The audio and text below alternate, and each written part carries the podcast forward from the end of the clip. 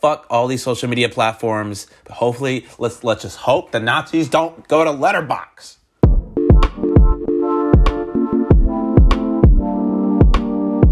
Welcome back to Fade to Black, a podcast hosted by OMG Studios Philly, where we talk about black movies with black people.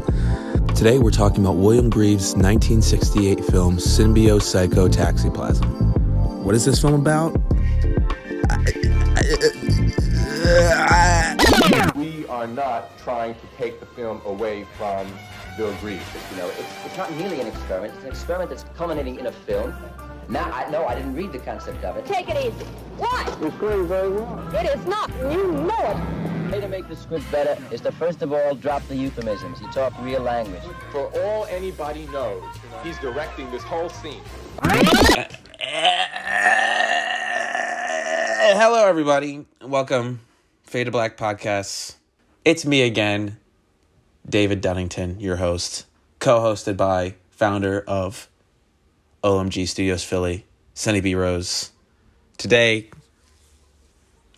you know, we're gonna talk about a weird film today that's about you know, it's about uh, not knowing what's real. today we got the homie James Izlar.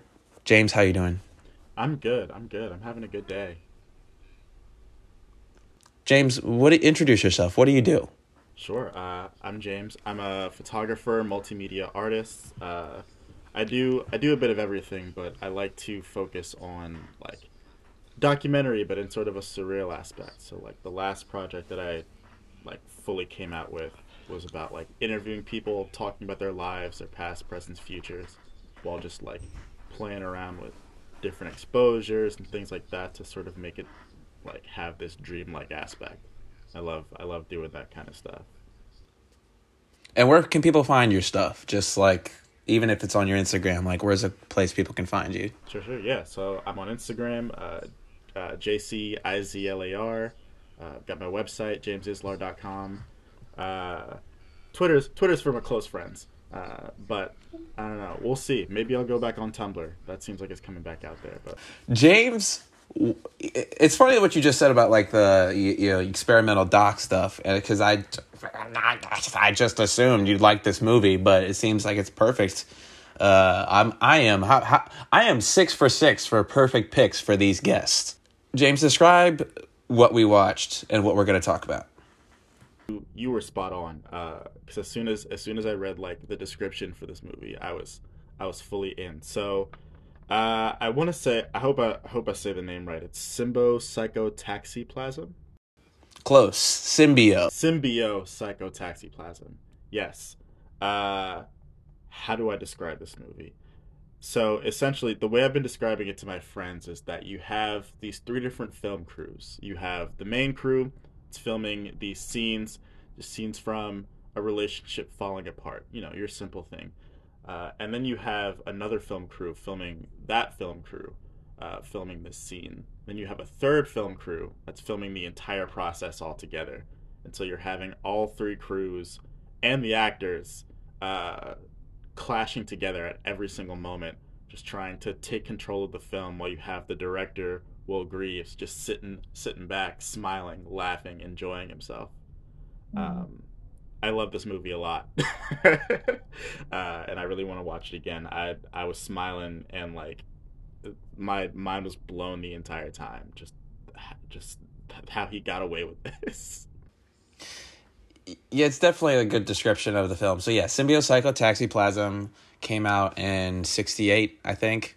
Directed by William Greaves, uh, uh, filmmaker and documentarian. Um, uh, he, he was most known for this. He also um, had a show called The Black Journal, which was just like a um, kind of like a black news, like a like a sorry he had a he had a show called the black journal which was like an exclusive black news uh network or channel or he did a lot of stuff cool stuff in the 60s um this film is interesting because like james just said he has he's filming these was essentially t- what he's telling them test footage of all these different couples um arguing and having these very intense, very personal arguments.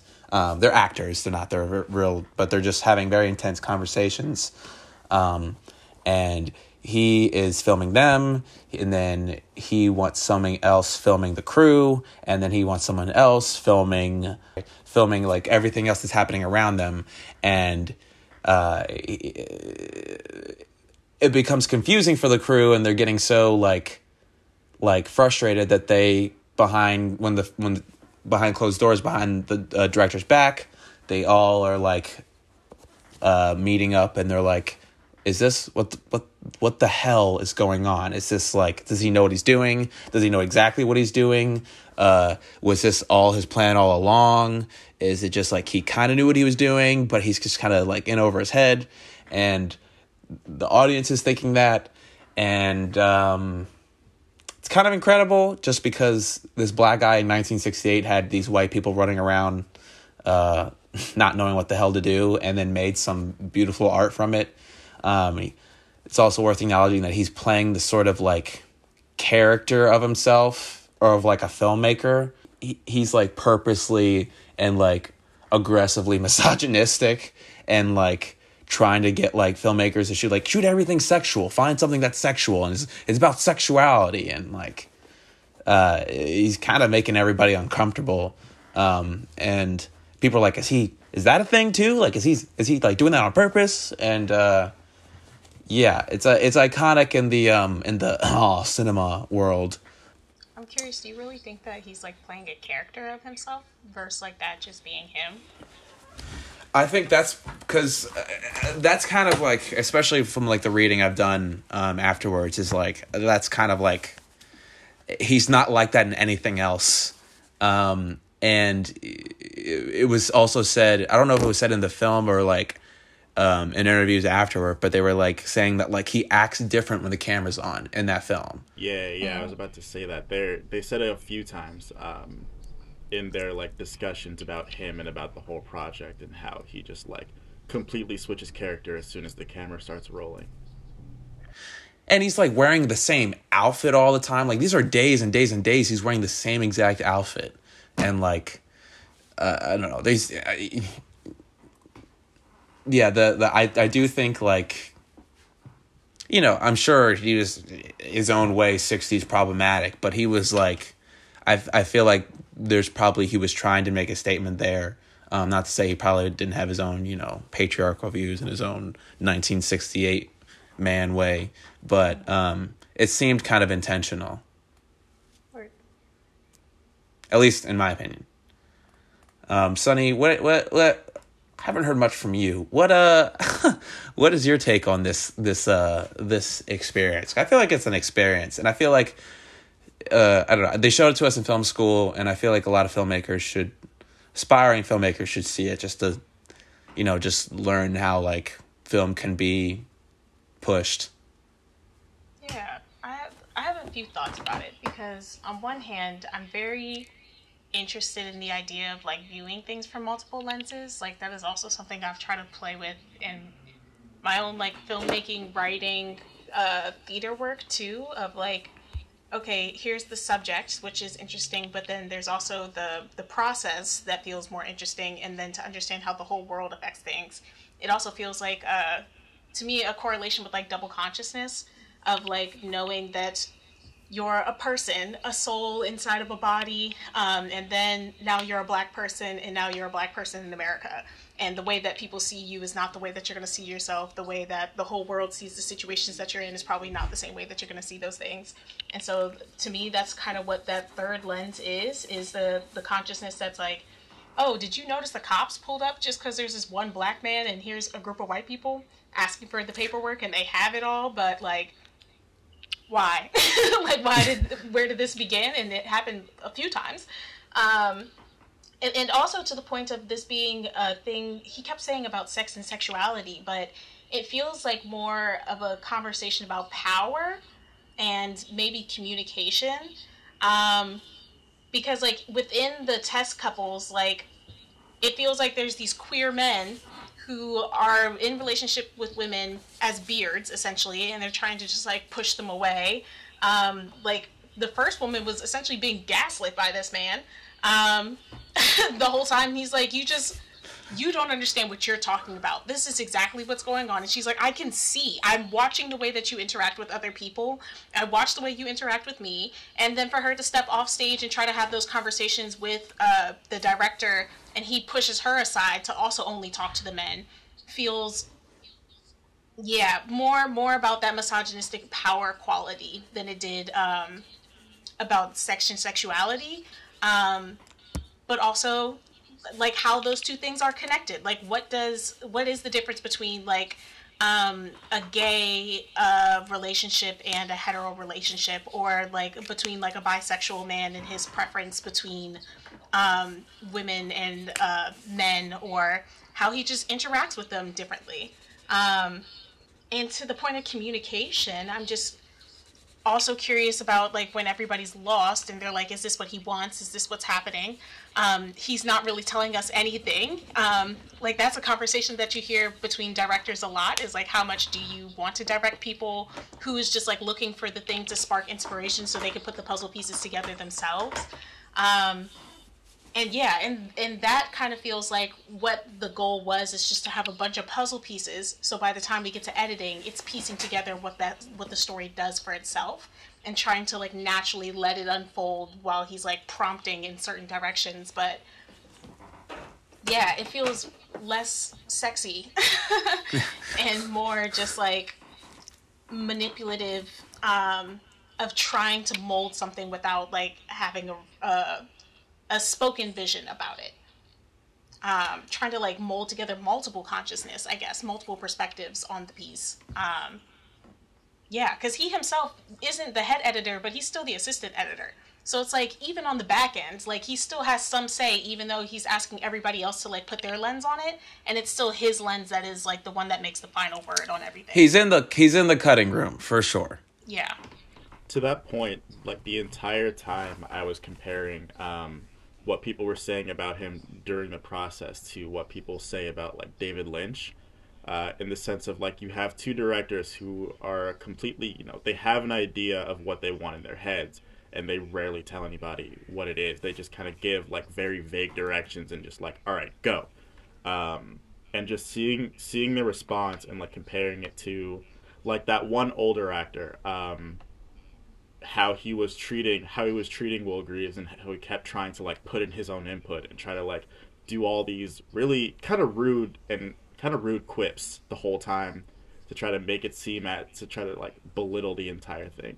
And I was always Mm-hmm. I was just wondering how it would be with with another type of director that wasn't a black man, um, and how how that relationship would change and where you have like an already established person who's known for making like I guess quote unquote weird, surreal, different, off putting type of work, um, who's also a white man versus uh, versus a, a black man, a black creator and what that what type of expectations people are looking for in that. I was just gonna say, I think we talk about white mediocrity a lot, and like how much uh, these Tom, Dick, and Harrys can like just have an idea and get away with it, and like there's so much money and attention that gets pumped in because you trust that this person is a genius, and and then what? it's like like Elon Musk uh, himself is. I was coming literally up with about to say that. Problems, yeah. Um, he comes up with all the problems. He's like, in 50 years, this is going to be everything that everybody's doing. This is going to be the way that things work, and it's like he's trying to set up tools for a world that he is projecting that none of us actually live in. And because he's just like some good-looking white dude, not my words, but um, like make make sure you told, like, clarify that. Yeah, not me, but other people think that he is uh, an attractive person that you just go along with. It's like the pretty privilege along Ugh. with his white privilege. Um, That motherfucker and so yeah, it's it, but let a black person do that.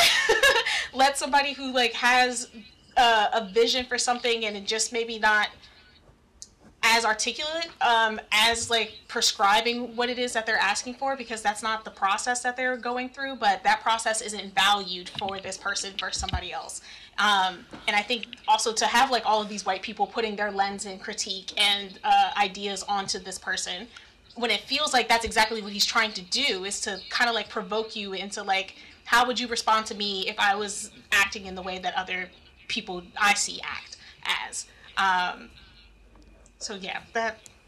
That's, Yeah, no, fuck that. Fuck like like that idea of just like yeah, eh, one hundred percent. That if on set like they'd be like if it was some white dude, be like, oh yeah, he's really smart. Well, h- here's one thing: that actor treated him like shit. To the other crew's credit, like a lot of them, like you can see in those in the parts where they're alone with each other, like they all they all like this man like they all and they all respect this man. So they're just like what the fuck is going on? And the fact that they're like having like that that woman's really like that lady was really go like defending this guy. And also didn't like the way they were talking to her that was like damn that is this is the 60s bruh. Like they were talking to her crazy.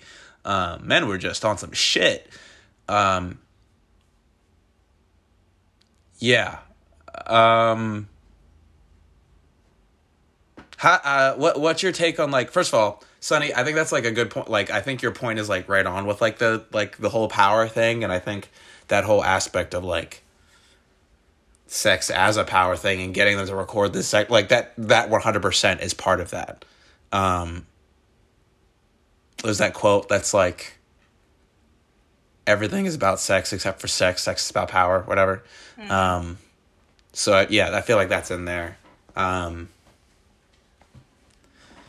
yeah, I don't know. And it was just like weird. It's just it's crazy that he was allowed to make this too. Just like it's just it's so fucking weird. Like weirder than just like sorry to bother you or something. Like it, just the fact that they have these like middle-aged white people arguing about abortions and stuff. Like what the f- what? I mean, have you Um, watched uh, Nathan for You or The Rehearsal? No, literally, but like th- those are real people. Um But still, it's like HBO just gave this man a million dollar budget to say figure some shit out, and even like as it keeps falling apart through his processes, he's just like, "Well, I'm just gonna slap money onto it and say that this was the job." Like the job is never to actually be good at something, but just to like present that this dude came in with a bunch of nonsense and isn't that nonsensical in itself. Um, so I don't know. It feels like absurdism is its own genre, but like sometimes absurdism is to like prove a point, and then there's just like being absurd just to be absurd, and uh, that's where you lose me. oh, so someone doesn't like Nathan for you. I I enjoy it. I think it's fun. I love Nathan for you. The end of the rehearsal I heard is does get a little like whatever. Um, but I haven't seen it, I only saw the beginning. That's what I've heard. Um, uh, how do we feel about? First of all, who was our favorite couple? I like the lady. I don't have a favorite couple, but my favorite actress was the lady who got pissed at him and like walked off set. Yeah, I'm like her and that other dude feel like they were the most consistent, so I guess they're the ones who. I guess that's like, true. Stick out to me the most. That's true. How do we feel about the guy they talked to at the end? I don't know. I felt like maybe, and maybe it was just because it was just this type of thing, but it felt just very abrupt. Like it felt like it. There, I definitely love that they kept it in there, but I, I don't know. It felt like a very strange way to end it out, only because it just happened all at once, and like, of course, there's nothing, nothing else that necessarily led to it or that came out of it. It was just like this conversation that happened. Um, but it was a it was a really it was a really intriguing topic and i feel like i've had conversations like that a lot just just on the street um i don't know it was a it was a really intriguing conversation and i i had wondered about like like i wonder if maybe they they paid him for it because i i always think about like that sort of that sort of uh not exploitation but in a way yeah exploitation where you have like It is. yeah Mm-hmm. Where you have you know people coming up and you're essentially making maybe content is the wrong word but like you're making something out of out of this altered this interaction and then you're probably never going to see this person again.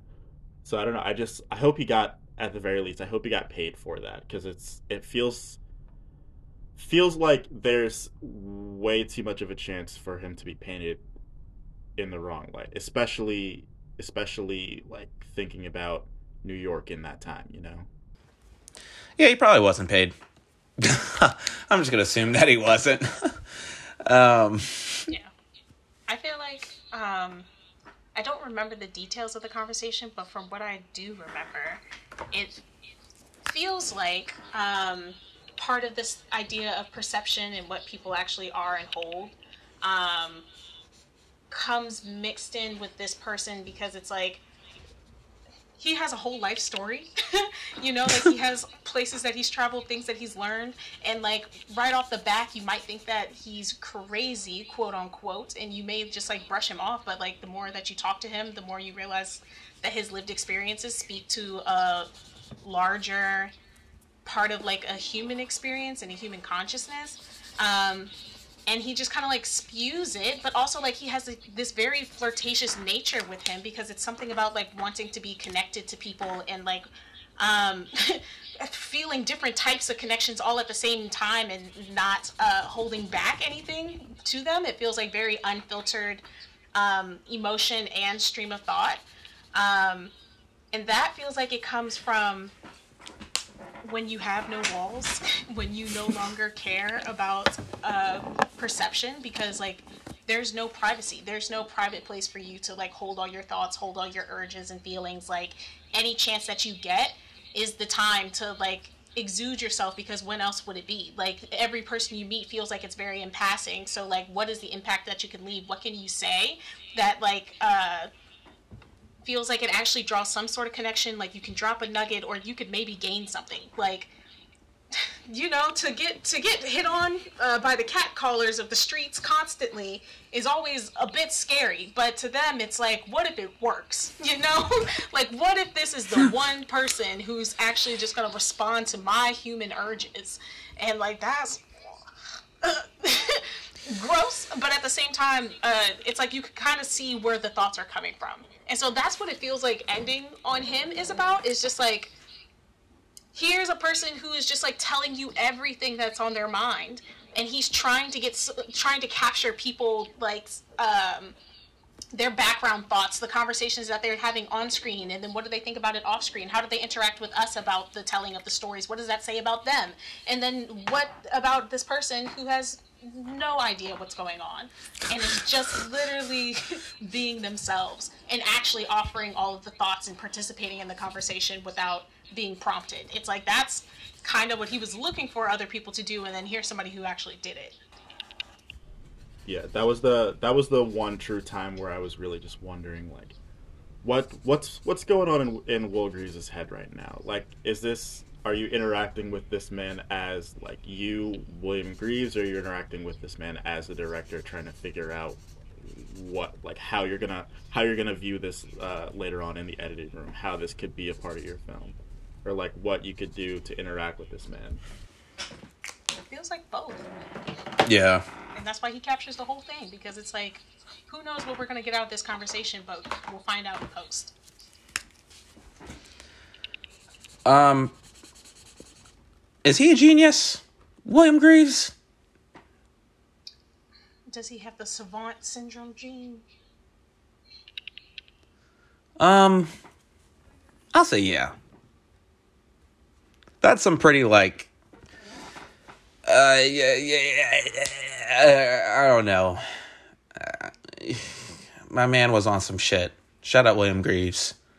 Um i don't know. And i also feel like this film is one of those films that like you show to people who are in film school or something and it always like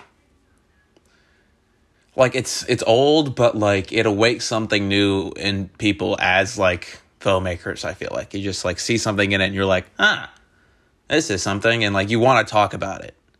Um and you want to it's one of those films where you're like huh i know what this film huh do you guys know what this movie is? I know this movie. Yeah um so uh look it up and watch it. I think it's on hbo um because uh then you can tell your friends that you know this weird movie about uh meta uh, uh, narratives and shit. Took place in 1968 i cannot emphasize enough this took place in 1968 a very very very political year. I just want to say also how brave he is to make this type of project, knowing that like it's all it's all on film, it's all finite. There's a very slight chance that something's gonna fall apart, and so many things fall apart. yeah. But just the fact that he's gonna capture all of this on film, on tape, and it's just it's just gonna happen and it is what it is it's such a like And- brave thing to do and risk his like reputation yes because like he looks like an asshole um and like it could have just like he could have just got to the edit and a like you know equipment there was a lot of equipment failure so like shit could have not been ex- shit could have got exposed or like you know it could have just all been for nothing and everybody was just pissed at him. Um and I think that's part of yeah that's part of the, the heart of it is that like he was taking this crazy risk and I don't know if all of those people liked him afterwards. Uh but it's fine. Who cares? Where are they? I don't know Suni's like people matter Yeah. I'm like, I Yeah. always feel bad if working relationships ruin real relationships. Yeah, and it's always awful, but like you know, I feel like those. it might have been one of those things where like I mean I don't know I I, don't, I have to see if interviews later, but it might have been one of those things where like people were mad until they saw the film, and they were like nah okay, but they were still annoyed about the whole situation, but they were like all right What were the reviews like for this film? um If anybody knows. well I can look up reception right here. Well, I mean it's on Criterion Collection like um and it was like it was like praised in the New York Times, I believe. During um, its time or later? Yes. I believe uh it- I mean, it's definitely something that's gotten a lot more like praise uh as it's gotten older. Um but I don't think uh like it like it, it it's always gotten like good praise from like the people who have seen it. I think it's one of those things where like it hasn't really eh, that's the other thing like it wasn't a huge huge movie but like out, like outside of the film community like your general audience knows like documentaries like you know like supersize me or something like that but they're not gonna know not all of them know like casting JonBenet or something like that so um it's not gonna reach that demographic but um it's definitely like a classic amongst like people who like high art and yeah, it's got that. They always they're always talking about it in Criterion Collection. Um, like Black Star does like William Greaves seminars. Um, he's got he's we got we we we respect the name of William Greaves in this house. Word. All right, well, I don't have anything else to say about this. Y'all should just watch it. It's one of those things where like you should just watch watch that shit. It's not even that long. Coward. like you learned anything from it? Um, I think honestly, it just more like it was for me. It was more of like an educational thing for like, I don't know, just like different ways of making a narrative and like making a compelling movie and like I don't know. I was engaged in something very confusing and very like hectic, and it's very just like behind the scenes stuff. And it's not for everybody, but um, I don't know. I'd like with everything, or like with a lot of stuff that I bring here. It's just I'm more excited about like a new way of approaching something. Um, and uh, I mean, I don't know. Yeah, I guess that's. Uh, there's nothing I like take away more like as like learned, but like I like the messages that are in there, especially what you've described. James, what about you? Yeah, I I think I don't know if it was necessarily so much as I learned anything new from it, so much as I just like found a whole new appreciation for like the filmmaking process and just how much Yes. goes into even just like the smallest the smallest indie film and how much uh planning or not planning or just improvisation makes a world of a difference and how much like preparation is needed cuz like even in like the few short films and things that I did either in school or outside of it like the I've always not hated the process but just like the the actual production of making of making a movie can just be so taxing but like just the idea of Sucks. yeah, but like at the same time, there's it's still such a beautiful process, and like one of my favorite scenes was watching all of those kids come up just to like they don't know what's going on, but they just want to they just want to see you know they see a bunch of people with cameras and they want to see you know, s- mm-hmm. like a, a movie's happening. It's it's an exciting thing. I love that part. I love those little little, little black kids. But then also, How many of those kids, you know, went into into movie making or just like really got interested in movies in that sense? I know. That part was maybe the the the best the best thing about about it all for me. I was gonna say, but even to that, there was like kids in there who were like, "I'm not gonna be around next year to see this come out," um, and that's what felt like really sad to me, and like part of why it was included. I assume just because, at what point do you like not see a future for yourself? Um, like, what is it that their everyday circumstances are that are telling them that they won't make it to see a movie next year? Um, yeah, and like like what does if you were a grown person, if you grew up with that mindset and keep getting surprised every year that you keep making it, because believe me, that's me. I'm like, cool. I thought I was living life to hundred because I thought it was going to end a lot sooner than it is. So I don't understand. Um, but yeah, if you get to that point, then you really start to like uh, allow yourself to like philosophize. Then you're like, well, what started this? Like, what's really going on? What do people really see? Then I don't know. That that's what was really interesting to me about adding that in there. Um, but what do I feel like I learned? I feel like I keep learning that people really want very clear prescriptive instructions. Um, as much as people want to be very creative and like say that they want to do whatever they want, they truly don't.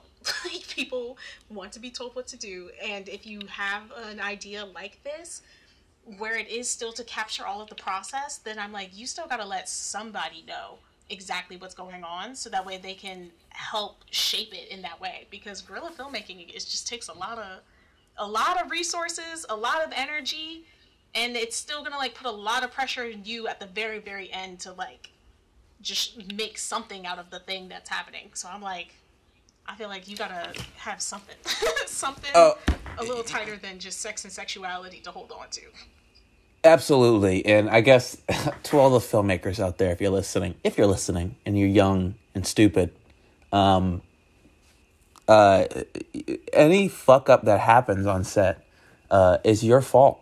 And uh, you don't just just be careful. The the people get in big trouble about uh, like I don't know. There's there, there's a lot of there's a lot of legality in film that you don't know about until you're like in it. And uh yeah, people like you know, haven't eaten and all that stuff. Don't do that shit. Make sure people eat. Make sure people aren't hot or cold. Jesus Christ. Stop doing that dumb shit. Anyway, guys, get all your permits or like you know if you don't get a permit get, just don't shoot somewhere where people are going to get arrested don't put your crew in danger it's your film's not that cool i promise It'll be much cooler when you get a budget. it'll be much cooler if people aren't arrested or hurt or pissed off and hate you don't let people hate you afterwards. Do not it's not worth it. Final thoughts? Just on the movie in general like like recommend you have any like just like what this left you with? What you what what what's your what's your final i don't know. You know what i'm saying. Damn it. Sure, sure. Yeah, um, I I can't recommend enough. I I keep telling all my all my friends and all my film people about this movie. Um, and it's I I love when people play around with the idea of a narrative and sort of try to break that mold of a narrative and what and what even can be acknowledged as a film.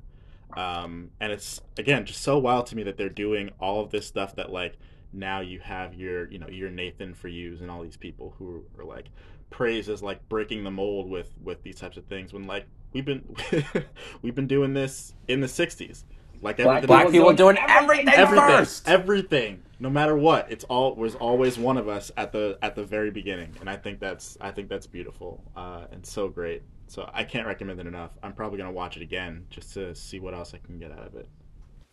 My dad texted me that black people in The Simpsons predict everything. Well, this has been David and Suni and James. James, one more time, where can we find you? Sure, uh, JCIZLAR on Instagram, uh, jamesizlar.com. Shoot, if you've got Letterboxd JCI, uh, show me those reviews. Yo, I, I need more people on Letterboxd. I got Letterboxd and I don't be using it. I need to go on Letterboxd more. Fuck all these social media platforms. But hopefully, let's let's just hope the Nazis don't go to Letterboxd. I'm, Get a- I'm sure there's a 4chan out there for them somewhere. Yeah, they got a Letterboxd that are just like all over the new Black Panther. They're just like L L L L. Nah, I'm gonna deal with them personally. Let's all yeah. Okay, no, one more thing of advice, just because we're in this moment, and we don't have to put this in here. Um, if one of your homies is like, yeah, you know, I think you know, honestly, Ye's on some. Uh, he's, he's kind of smart. You know, if you really think about, just starts fighting, just start swinging, just start swinging. No arguing. Just start. Just start committing violence. No, no, no, no, not this Black History Month.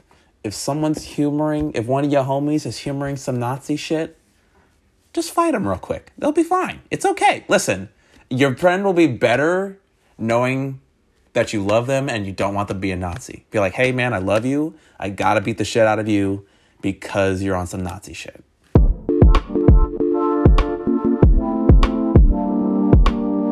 Thanks for listening, y'all. We got one more episode coming up after this, so be sure to stay tuned for that.